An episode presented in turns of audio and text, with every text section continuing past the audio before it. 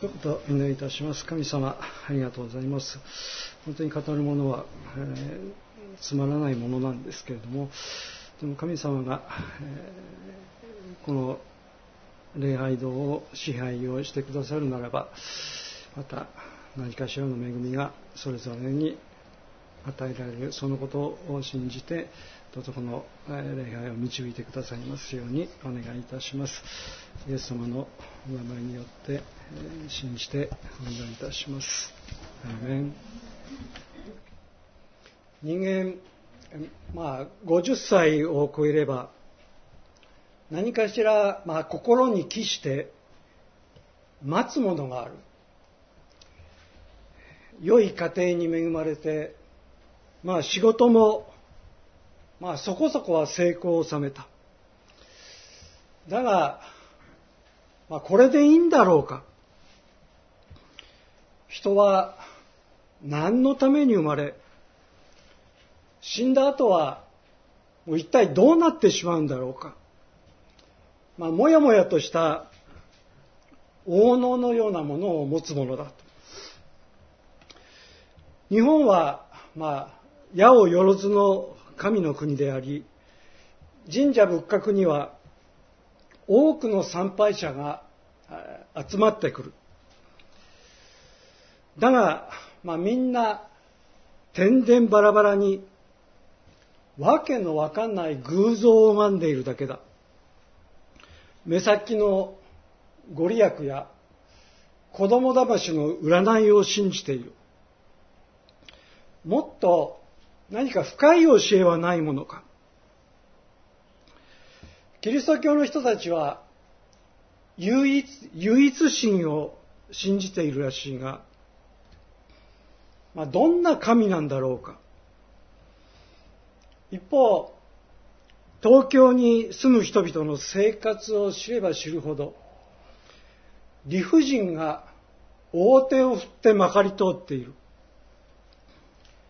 貧富の差、甚だしく、もう同じ人間に生まれながら、もう食べることさえままなままならない者もいる。まあ、神は存在するんだろうか。神はこの世のこんな世の中を望んでおられるんだろうか。そして俺の将来は一体どうなっちゃうんだろうか。まあ誰でも大いに悩んだ時期があったに違いない。商売をやろうにも資金がない。就職しようにも有力なバックアップがなければ、ただの使いっ走りに甘んじなければならない。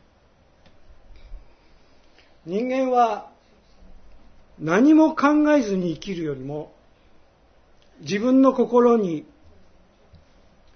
何かを問いながら生きた方がドラマが生まれる。エルサレムの東にゲッセマネの園がある。古くから古くからオリーブの林のあったところで今は教会が建っている。教会の敷地の中にはオリーブの老木が太い幹をねじらせている。樹齢2000年を超すものも珍しくはない。あるものはひっそりと。あるものは人間と深い関わりを持って生き続けてきた。ああこいつらはあの日のイエスを見たんだよな。歴史的事件を目撃した老木もあるだろう。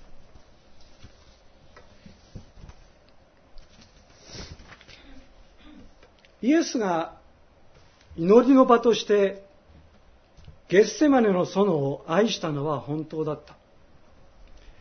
十字架刑の前夜、イエスはただごとではない恐怖におののいていた。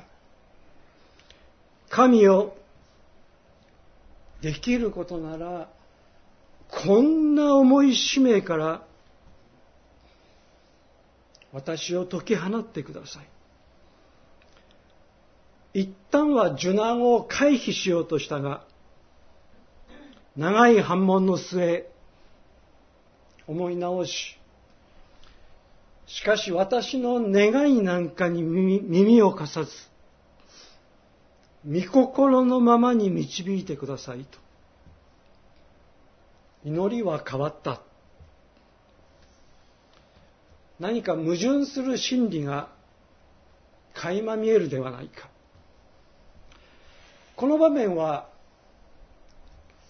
ゲッセマの、ゲッセマネの園という舞台に乗って、もういきなり神の御心が動き出していく舞台なのである。私の願いなんかに耳を貸さず、御心のままに導いてください。御心、神の心はどこに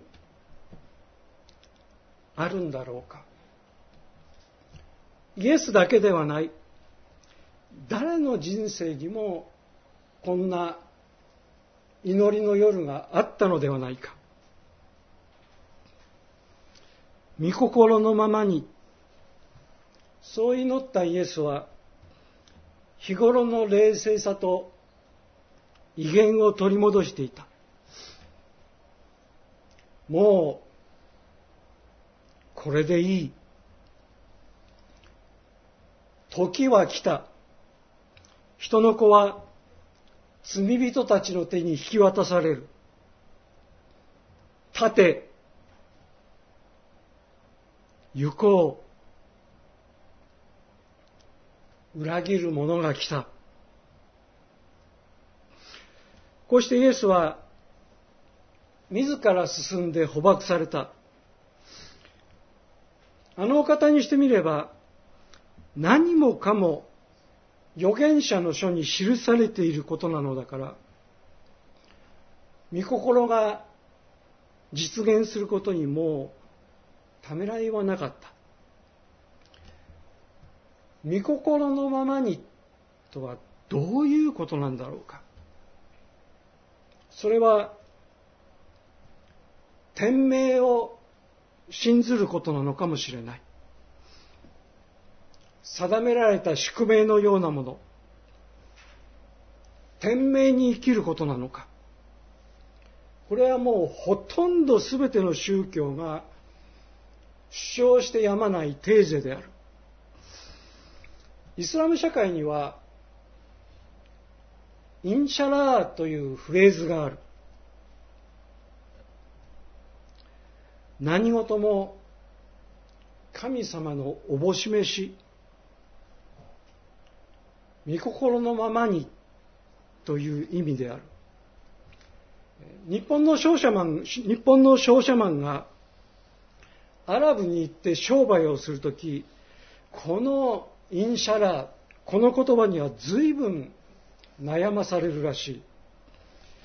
もう契約通りに全くことが運ばなくても、インシャラー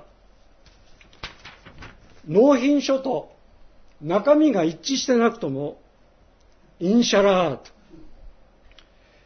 人生多少の不都合が生じても、それは神様の御心なんだから仕方がないと。そういう理屈になってくる。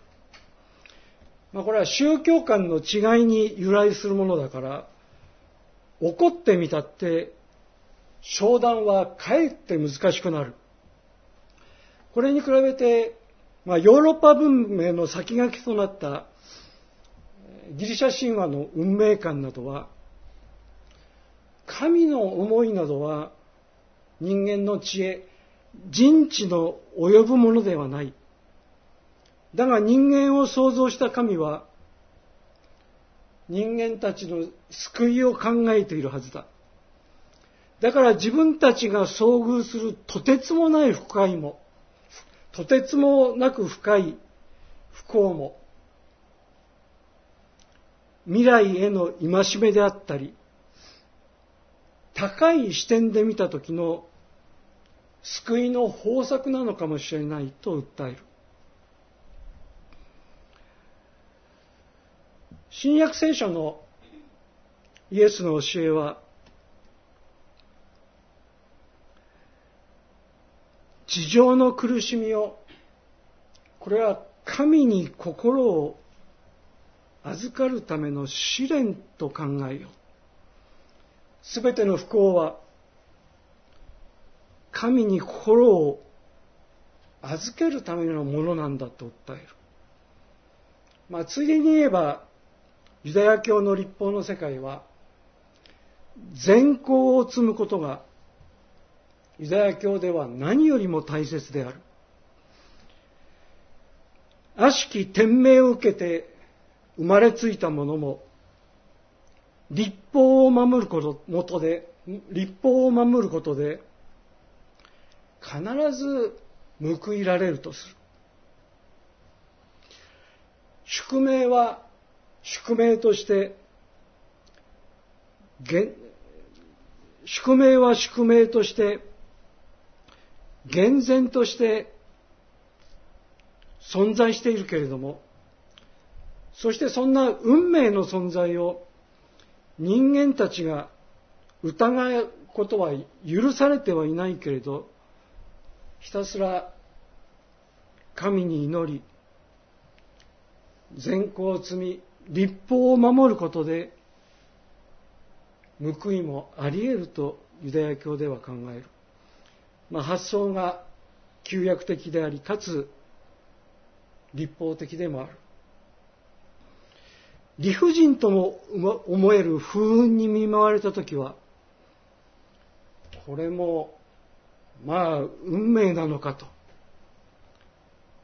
神に心を預け、慌てず、焦らず、深くは考えず、待つより他にない。御心のテーマを思案しながら、まあ、私の悪い癖だが、なぜかシェイクスピアの、まあ、ロミオとジュリエットのことを思い出した。ドラマは女子役のプロローグで始まる。花の都ベローナに激しく対立する二つの名門があって、そこから宿命的に不幸なカップルが誕生することを告げて、女子役は舞台から消え去っていく。その二つの名門は、ロミオのモンタギュー家と、ジュリエットのキャピレット家。第二幕には、有名なあのバルコニーの情景がある。ロミオは対立するキャピレット家の庭に忍び込み、ジュリエットの窓に窓の下に身を寄せる。バルコニーに姿を現したジュリエットは、夜の闇に向かって、まあ、次々と名台詞を吐く。おお、ロミオどうしてあなたはロミオ？家族と縁を切りロミオという名をお捨てになって私もキャピレットの名を捨てます。と訴える。名前って何？バラと呼んでいる花を別の名前にしてみても美しい香りはそのまま。だからロミオというお名前をやめたところであの火の打ちどころの苗お姿は呼び名はなくともそのままのはず。ロミオその名をお捨てになってと訴える。ロミオはまあ物陰から身を乗り出してこれからはもう決してロミオではありませんと。ものすごく決断が早い。おいおいなんか大丈夫かなと。少なからず気をもんでしまうけれどロミオにしてみれば二人の仲が絶対無二の関係であるならばぐずぐずしている理由はどこにもない。もとよりこの決断にはジュリエットの方も依存がない。理不尽とも思える不運に見舞われた時の決断の速さに、まあ私として何か感ずるものがあったのかもしれない。ゲッセマネのイエス、どれほどの時間が経過したのだろうか。まあ多分、1、2時間ほど。もう、これでいい。時は来た。あの方は確信を取り戻していた。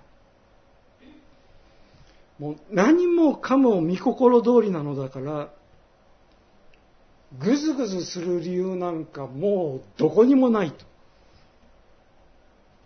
やはり、決断は早い。御心と信じたならば、いつまでもぐずぐずする理由はないのである。試験を述べれば、この私の二学期杯その本質と根本は、決断の速さなのではないだろうか。厳しい宿命に出会った瞬間、よしと思えるかどうか。イエスはこれを実行し、ひたむきであった。現代人はもう頭でっかちになったせいで物事の整合性を必要以上に考えたり、社会的立場を問うたり、あれこれ吟味や疑念を巡らしたり、ややこしい手続きを取りがちだが、本質は一瞬の決断、むしろこうした感性を磨くべきである。所詮、御心と言ったって矛盾だらけで、よくわからないものだから、決断はやはり早い方がいい。覚悟を決めることである。そしてもう一つ、これはいかなる真理と本能のせいなのかよくわからないけれども、いや、こんな不幸もなんか遭遇してみると、まあ悪くもないね。理不尽とも思える不運不運に、もう素敵なものを感じてしまう瞬間もある。きっと、決断と覚悟の賜物である。不幸は誰だって主要な登場人物として望まないが、これは絶対的に必要な脇役であり、イエスはこの理不尽を招き入れ、御心のままにと祈り切った。人は理不尽とも言える宿命に出会って、まあどうぞ、お入りなさいよ。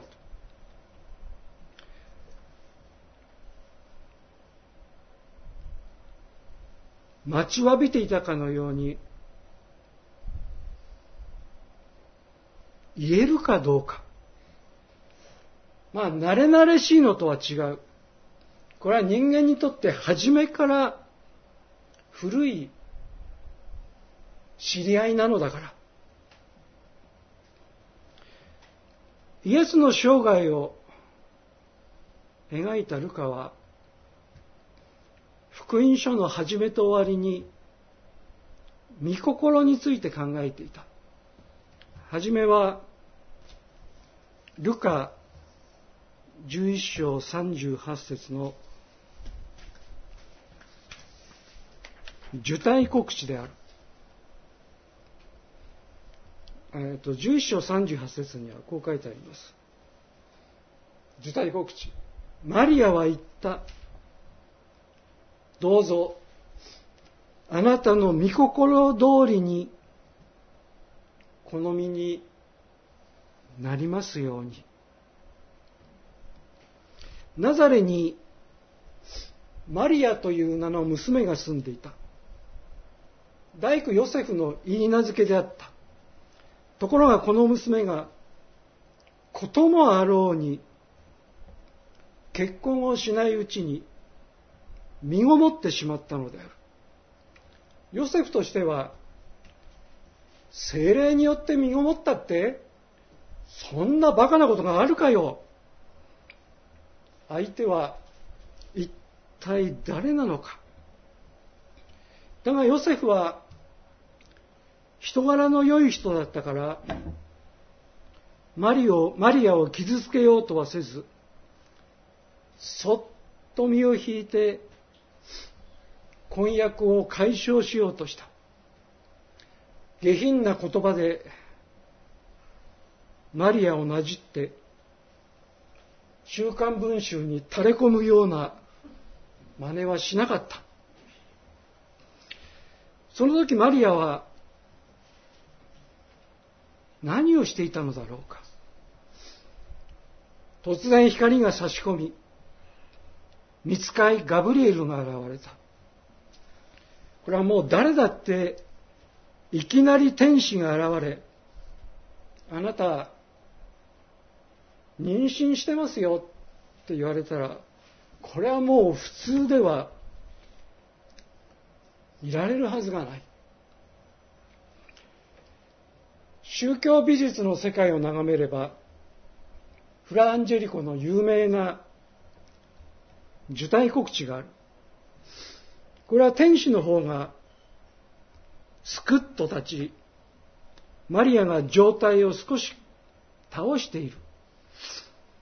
マリアの表情は固く、天使の方は腕を組んで、ねえ、もう決まったことなんだから、あんたしっかりしなさいよ。生徒指導の教師が、もう女学生を叱ってるような、そんな気配がある。マリアは、御心に従う決意を固めた。御心のままに、まあ、英語の Let it be である。天使が語る。もう決まったことなんだから。しっかりしなきゃダメよ。私にはどうしてもそう聞こえてしまう。イエスの誕生もそして受難ももう決まったことである。そうであるならもうあとはしっかりするしかない。違うだろうか。イエス終焉の日は、刻一刻と近づいていた。イエスは、決められた日を心に記して、完全と歩む。これは間違いなく人間の生き方を描いたものだ。ゲッセマネの園。そこは園である。水が美しい。草が美しい。花が美しい。太陽の明るい日を受けて、一切が華やかに輝いて、ああ、静かだなあと。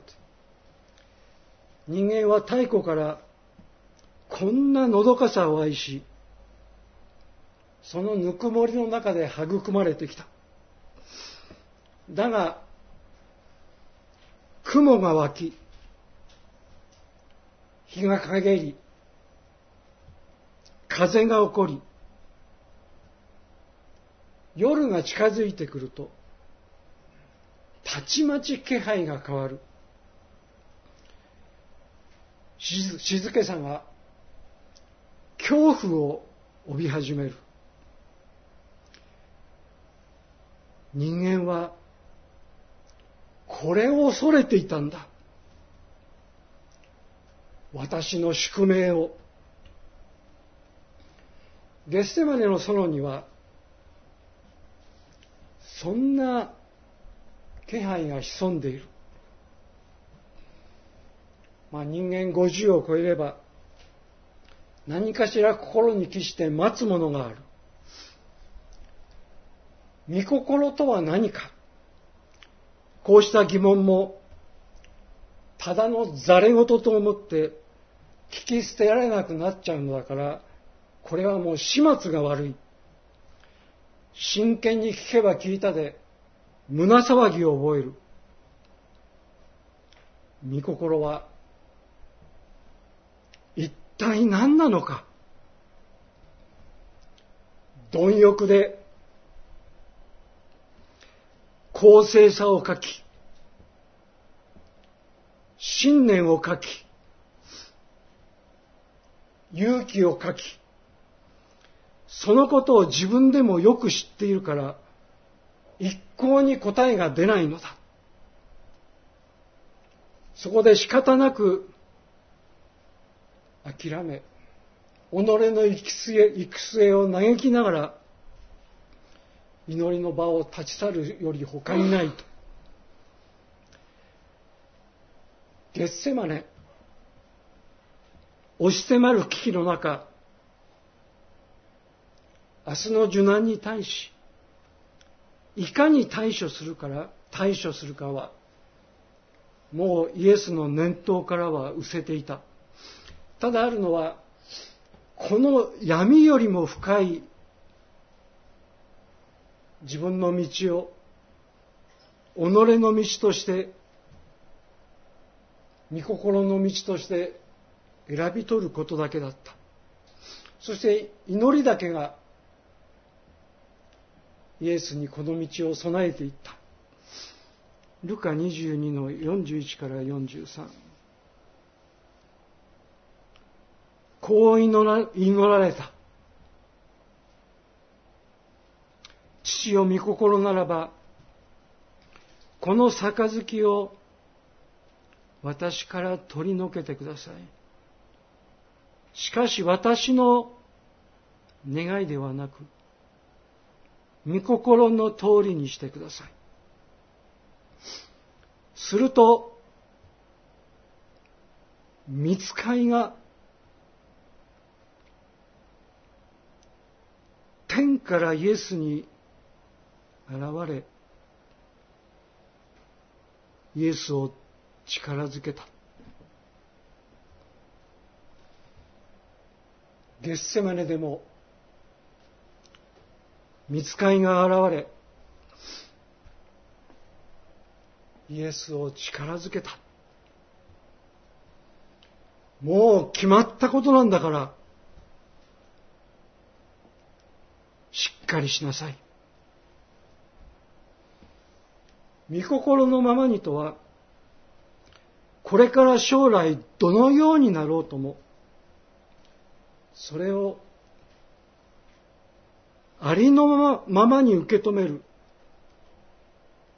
力を与えてくださいとの。決意の祈りに他ならない。今朝マリアイエスに現れた見つかりは私にも現れ語りかけておられるはずだもう決まったことなんだから。しっかりしなさいよ。それをありのままに受け止める力を与えてくださいと。あんた意を決して祈ったのだからもうぐずぐずする理由なんかどこにもないんだよ。一言お願いいたします。父よ御心ならばこの杯を私から取り除けてください。しかし私の願いではなく御心の通りにしてください。すると見つかいが天からイエスに現れイエスを力づけたと。神様ありがとうございます。本当に私たちの人生にはイエス様のゲッセマネのような夜が私たちの人生にもまた幾度かあります。イエス様がこの試練を取り除けてくださいとお祈りになられたように私たちも同じ祈りを幾度したことだろうかと。そして私たちは今はあなたの自分の願い私の願いではなくあなたの御心通りにしてくださいとイエス様と同じように私たちも今朝お祈りいたします。どうぞ主よこれからどんな理不尽が不運が私たちの生涯にやってきてもそれをありのままに受け止める力を私に与えてくださいと。それぞれが意を決してあなたに今朝お祈りをしています。どうぞ。あなたの御心にお委ねするならばあなたが年頃に導いてくださることを信じます。尊いイエス様の皆によって信じてお祈りいたします。アーメン。